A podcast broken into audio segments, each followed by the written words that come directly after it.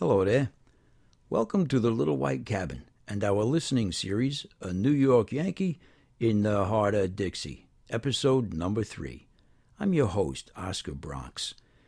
We got a message in the inbox that says, Dear Oscar, in your podcast, you talked about a guy who was a big influence on your life named Manny Conrad, and you said he told the best sea stories. The way you talked about him reminds me of my granddad who was also a merchant seaman who told great stories. Some of my best memories from childhood were listening to him tell those stories, especially the ones Grandma didn't want him to tell. What was Manny's best sea story, and can you tell it on a future podcast? And it's signed Mick from Mobile. Well, Mick, thanks for your prompt. I would love to tell you one of Manny's stories. The one I'm about to tell you has stayed with me in vivid detail for well over 35 years. Now, before I get started, I have to tell you that a lot of Manny's stories had to do with this friend of his, a guy he called Wiper John. I never heard Manny say his last name. It was always just Wiper John, and he and Manny were real tight. As you might know, a wiper is low man on the totem pole in the black gang. That is, the engine department on a ship. And apparently, Wiper John sailed Wiper his whole career. Funny thing, though, most guys who do that really don't have the smarts or drive to advance themselves, so they're content with pushing brooms and rags and paintbrushes. But Wiper John, he was a guy with a lot of ability and drive. He could work as hard and smart as anybody. He could dance, he could fight. He was the kind of guy you wanted by your side if you got into a scrap in some dark alley. And he was just a guy who loved life, and he knew how to live it, and he lived large. He just chose to, you know, make his way through life among the people who lived and worked in the bilges, you might say. Anyway, Manny and Wiper John were on a ship together. I think this was in the mid 60s, and it was a cargo ship on a government contract delivering foreign aid wheat to Tanzania, which is on the east side of Africa. So they had unloaded the cargo in Dar es Salaam and were leaving port. Manny was sailing oiler, and he was standing watch with his third assistant engineer who had this little ritual he went through every watch. As soon as he came down to relieve the previous watch, he'd take off his wedding ring and put it in his pocket. And then, four hours later, when the next watch came down to relieve him, he took it out of his pocket and put it back on his finger. Reason was, he one time smashed his hand while he was working on something and almost had to have his finger or hand amputated because it swelled around the ring. Lucky for him, they were able to cut it off. After that, he always did this ritual down in the engine room. So Manny and the third were down there at the control panel, and as soon as they see the next watch heading down to relieve him, the third does his ring thing. But this time, he drops the ring before he can get it on his finger, and ping, ping, ping, down it goes through an opening in the deck plates to the bottom deck and down into the bilges. Now, this third was old and out of shape, and he didn't want to go down into the bilges. And he looks at Manny, and Manny's a union guy. He's not about to be some engineer's personal servant, no way. But Wiper John's there. And Wiper John's like a wild animal in the engine room. He'll climb like a monkey or slither through bilge water like an eel. So he says, I'll get it. And down he goes. Now, if you've never been down in the bilges of some old rust bucket, let me tell you, it's no place to raise a child if you know what I mean. It's like a dark swamp in the seventh level of hell, full of gunk and goo and slimy water, and a billion pipes going every which way to bang your head on. It's just one of the reasons I always prefer to sail in the steward department rather than in the black gang. But Wiper John, it's like a playground to him. Now, they had pumped bilges at the end of the watch and it doesn't take him long before he finds the ring. And he picks it up out of the rust and grime and he holds it up and looks at it. And what does he see? A face looking right back at him. And it's a black man's face. And he's got this terrified look like he's been caught. And Wiper John knows right off the bat it's a stowaway because he knows everybody on the ship by sight. But Wiper John, you know, he's not the kind of guy who always follows the rules. He's always up for some kind of adventure and he says to the guy, Don't worry, pal, your secret's good with me. You want some food?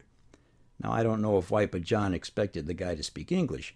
You know, English is one of the major languages in Tanzania, that and Swahili. And the guy says, Yes, thank you, thank you, sir. But then the guy turns around and says something in Swahili. And Wiper John realizes there's somebody with the guy. hiding behind him. And Wiper John looks, but it's not another guy. It's a young woman and pregnant. And Wiper John can tell she's really far along, like she's going to drop the calf at any day now. And so Wiper John says, Yeah, this isn't going to work. Sorry, friend, but ain't no child going to be born in the bilges on my watch. Come on. And so Wiper John leads the guy and his wife up out of the bilges to the control panel. He hands the ring to the third and says, Call the bridge. We got stowaways. So the third calls the bridge, and the captain says, Bring him up to the deck on the port side. I'll be down. So Wiper John and Manny lead him up out of the engine room, and Wiper John's already calling them Joseph and Mary, you know, like in the Bible. And they lead Joseph and Mary over to where the gangway is. You know, they figure the old man's going to turn around and call for a launch to come and get him. I mean, they're not far out. You can still see land. But when the old man comes down, he looks pissed. Now, you got to know something about this captain. First of all, he was huge. I mean, a physically imposing guy. Not only was he tall and big, he was a muscle man. I mean, he was like a serious weightlifter back before that was a thing for working guys, especially officers, to be. Also, this captain had the reputation for being a real hard ass when it came to rules and doing things the right way in terms of seamanship and all that. And mostly the guys didn't mind it because the fact was he had a great safety record and he was an equal opportunity hard ass. He just didn't brook any slackers or drunks or screw ups, not at all. And so the old man just marches up and says, There will be no stowaways on my ship. And he grabs Joseph, who's kind of a scrawny guy, and in one motion lifts him up and throws him over the side into the water. Everybody's stunned, but Wiper John's the first one to act. He shouts out, Man overboard! And he leaps over the railing into the sea, apparently to help Joseph in case the guy can't swim. And the old man is just a tornado of rage, yelling out, No, belay that! No man overboard! Steady as she goes! Full ahead! And he turns and reaches for Mary, the pregnant woman. And Mary, she turns away and kneels down to get away from him, and Manny just reacts. He throws his body over the top of her and wraps one arm and one leg around the railing to hold her in place while the captain is hitting and kicking him, trying to dislodge him so he can throw Mary over the side too. And the other guys on deck run up and try to intervene, but like I said, the captain was this giant of a man and strong as a bull, and now he's crazy as a bat too, and he's swatting them off like flies. Now, normally, in a man overboard situation, the mate on the bridge goes through this maneuver. I think it's called a Williamson turn or something, so they can set the ship on the right course to turn around and find the guy. Because, you know, ships are huge. You can't stop a turn on a dime, even if you put the engine to full astern. It takes a good while to stop. But that day, the bosun and an ordinary are on the fantail, doing something with the mooring lines, and just by luck, they're looking over the port side, and they see Joseph and Wiper John going to drink. And this boatswain, he was a quick thinker, and he and the ordinary heaved the mooring line over the side just in time for Wiper John to grab a hold of it. And they wrapped the line around the winch and start to haul him up. And Wiper John's holding on to Joseph. Meanwhile, the chief engineer and the chief mate both come running out to try to get the old man under control, but they weren't having any more luck than anybody else.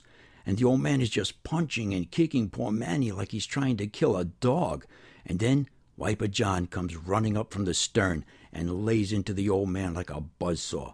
He kicks him in the back of the knee, and when the old man drops down and spins around, Wiper John gives him a swift knee to the temple, which stuns him. And the other guys hustle Mary and Joseph off to the crew's quarters, and Wiper John and the old man go at it like a bear and a pit bull, and it only ends when Wiper John gets him from the back and chokes him till he passes out. So the chief mate puts the old man in handcuffs, and everybody kind of looks at each other and like, holy smokes, what the hell just happened? Manny had gotten it real bad. He could hardly breathe. He had broken ribs, his eye was swelling shut, and he had to spit out a tooth. Blood was dripping from his mouth. And Wiper John kneels by him and says, Manny, let's get you to your bunk. We'll turn around and get you to a doctor. But Manny didn't want to go to a dock in Dar es Salaam, and he said, No, Cape Town. See, the ship's next scheduled stop on the way back to the States was in South Africa. And so Wiper John looked at the chief mate and said, Steady as she goes, Mr. Mate. And the chief nodded, and he and the chief engineer led the old man back up to his office. So they head for Cape Town. And wouldn't you know it?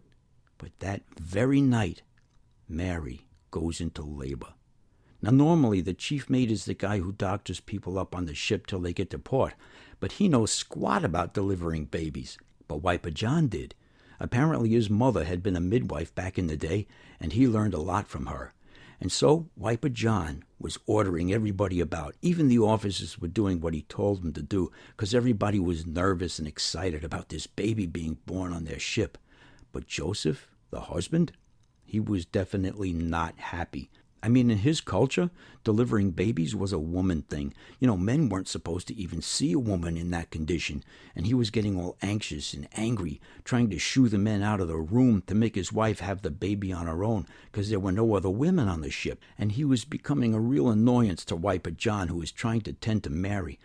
But there was this ordinary seaman, the one who helped the boatswain use the mooring lines to haul up Wiper John and Joseph from the sea.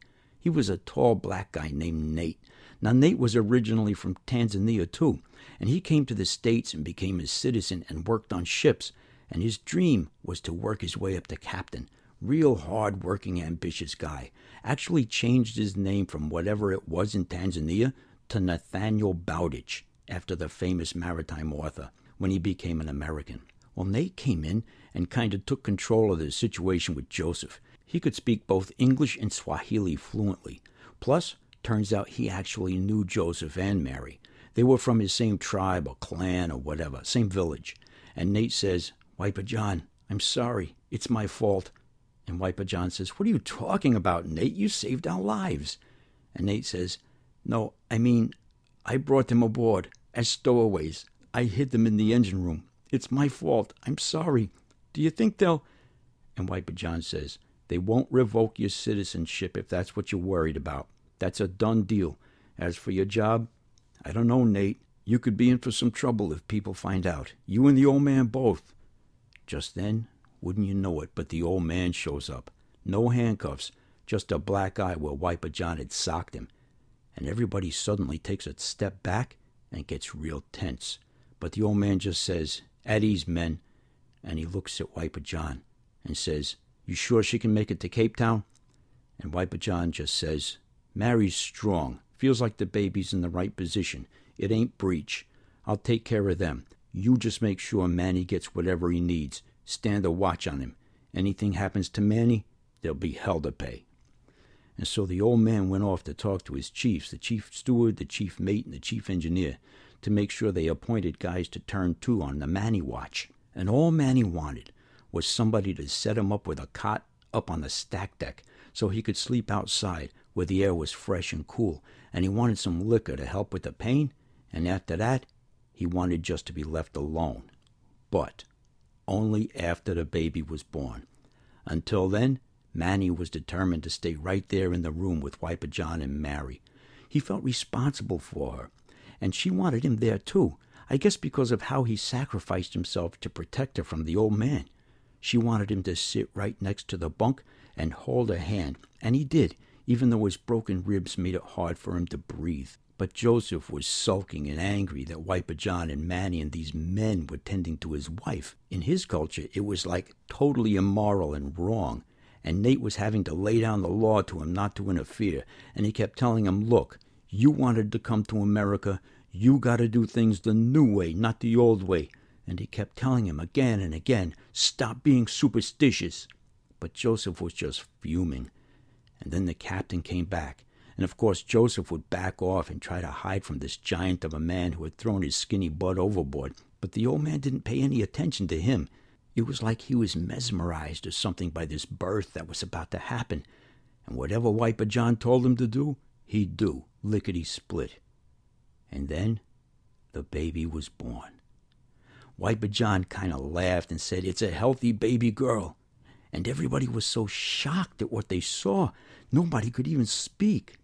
Until the captain said out loud, She's white. And Wiper John said, She's albino. And he laid her at her mother's breast.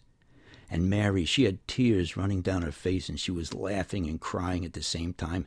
And she was saying, Thank you, thank you, thank you, like it was the only English words she knew how to say. Then Joseph and Nate came in, and Joseph's eyes went wide as cue balls, and this horrified look came over his face, and he stepped toward the bunk, but Nate grabbed him by the collar and yanked him back.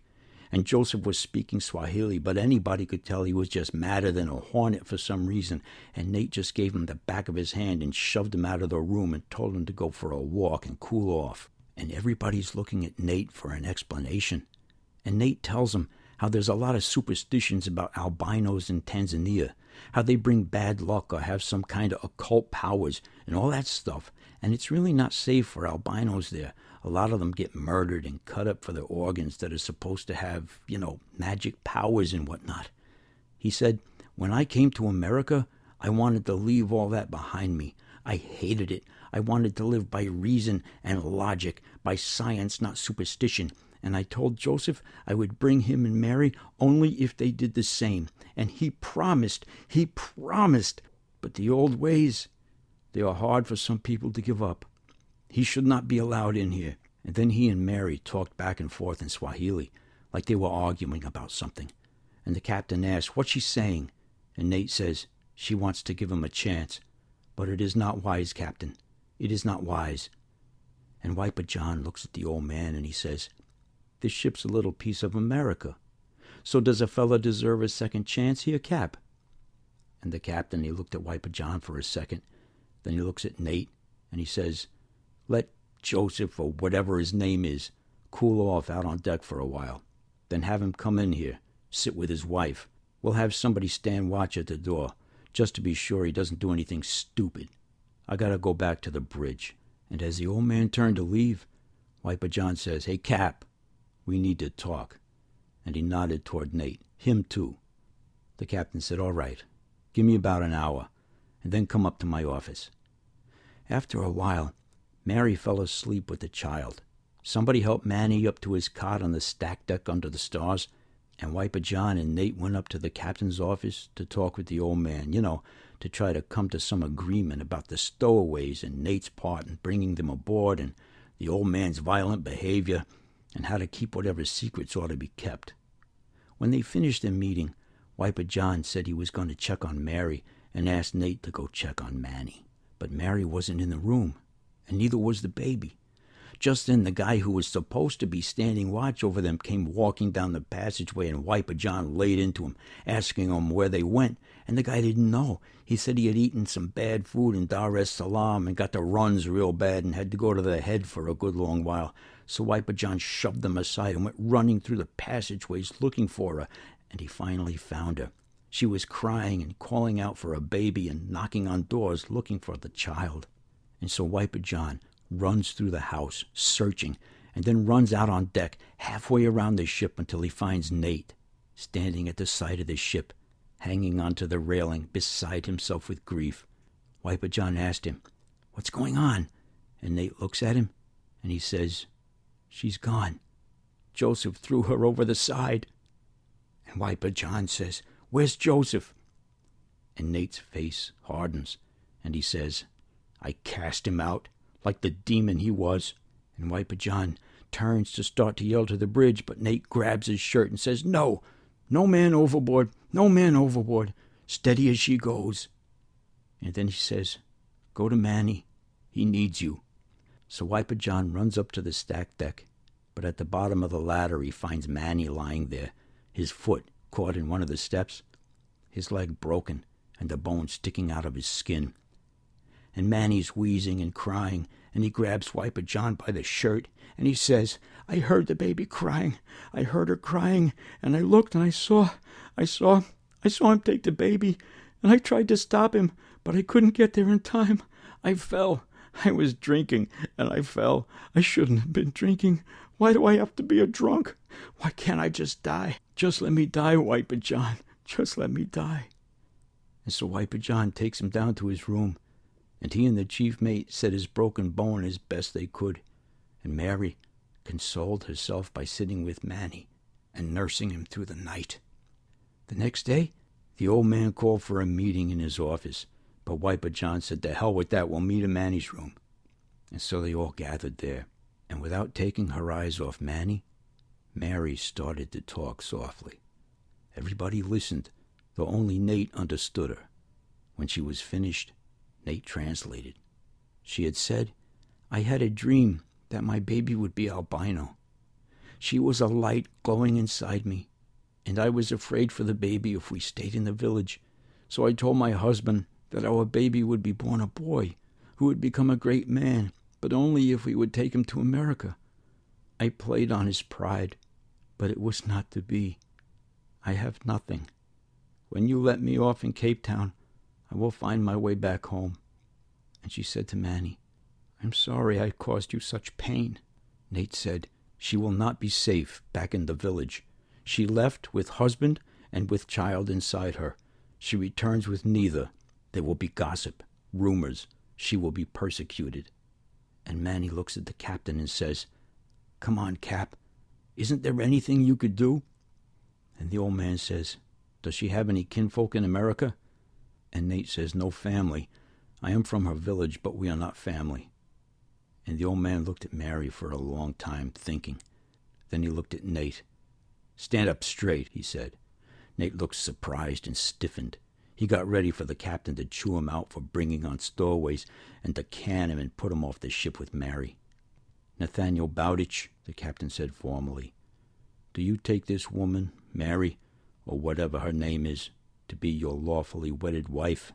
Nate had this look of shock on his face but it faded as he slowly began to understand what the captain was up to. Finally, he said, I do. The captain went on, And do you, Mary, or whatever your real name is, take Nate to be your lawfully wedded husband? Nate translated for her, but she never took her eyes off Manny.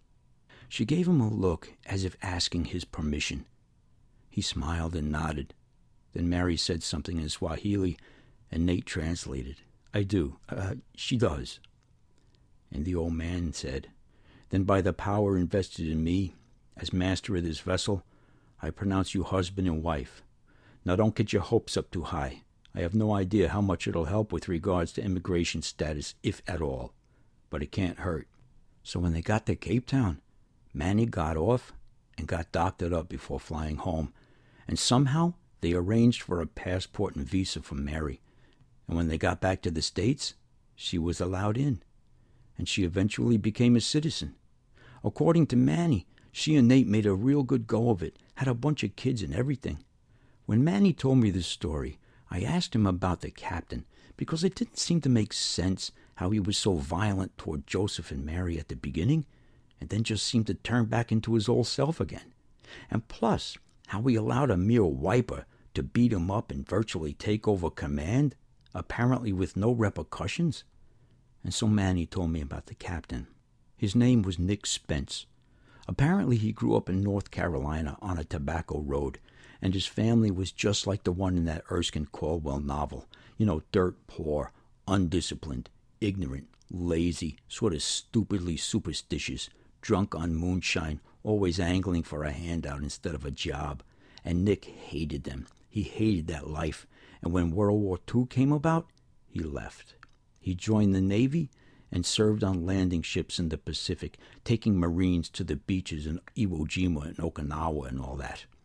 It was on one of those missions that he met Wiper John, who was in the Marines. You know, one of the guys storming the beach. They got to be friends. Well, it was while he was in the Navy that Nick decided he'd make it a career. He loved ships and going to sea, and he'd look up at the officers on the bridge and he was determined to work his way up there. So he set out to be the opposite of his family in every way. He made it his goal to be the most mentally and physically fit sailor on any ship he was on. Nobody studied harder than him. Nobody worked harder than him. Nobody took the craft of seamanship more serious than him. And he hated slackers and drunkards and beggars and thieves without passion. And he made sure never to touch booze until this one time. A guy basically challenged him, said to be an officer, you have to prove you can hold your booze, that it was one of the tests they gave him, you know, to show you had the capacity to perform under any conditions. So he drank. Long story short, he got into a fight and beat the hell out of an officer. He spent time in the brig and was forced out of the Navy with a dishonorable discharge. It didn't matter. Up until then, He had a sterling reputation. It didn't matter that he had two medals for valor, one from Iwo and one from Okinawa. Didn't matter. Only thing that mattered was he beat the crap out of an admiral's son. Once he was out, he wanted to keep working with ships, so he tried to get into the merchant marine. But the guys in the unions were not about to take on somebody who had been dishonorably discharged from the Navy. His dreams were shattering. Then he met Wiper John again. Wiper John had joined the merchant marine, and he had pull in the union, and he remembered his old buddy and how brave and hard working Nick had been. And when he heard Nick's story, he said, Every once in a while, you gotta sock an officer in the jaw. I know, I've been there. And he swung it so Nick got a job as an ordinary seaman on some old rust bucket that nobody else wanted. And that was the beginning of a long, successful career for Nick. Nobody worked or studied harder. Nobody was more disciplined. He crawled up the hawse pipe to become a deck officer and finally got his master's license. But on this ship, where all this stuff happened with Joseph and Mary, he was in a bad mood the whole voyage. He didn't believe in handouts. He thought they made people weak, like his own family back on Tobacco Road. And that's what he thought this foreign aid was. But what made it worse was the shipping company and the State Department made him participate in some photo op with some big shots in Dar es Salaam, you know, to celebrate this new foreign aid deal. And he hated all the fake smiles and handshakes with a bunch of corrupt grifters and bloodsuckers. But then you know what happened? The American ambassador and one of the Tanzanian bigwigs proposed a toast, and they passed out these little glasses of some kind of local liquor, and he wanted to beg off, but the ambassador made it clear to him that the locals would be insulted if he didn't join in, and the shipping company would be very disappointed too, if you know what I mean. So he tipped it back, and he downed it. He had not drunk a lick of alcohol since the Navy. And I don't know what exactly was in that drink, but it was potent. And it lit a fuse in him, and when he got back to the office, he drank the liquor he had confiscated from the crew. And when he got the call from the engine room about the stowaways, he exploded like a stick of dynamite. It was like a roid rage times ten. So that's why he did it. And that's why Wiper John could get away with laying into the captain the way he did, beating him up and bossing him around even though he was just a wiper. The old man owed Wiper John his whole career. When the liquor wore off, the old man was back to normal and could hardly even remember what he had done. As for Manny, well, in the hospital in Cape Town, he swore up and down he'd never touch another drop of booze.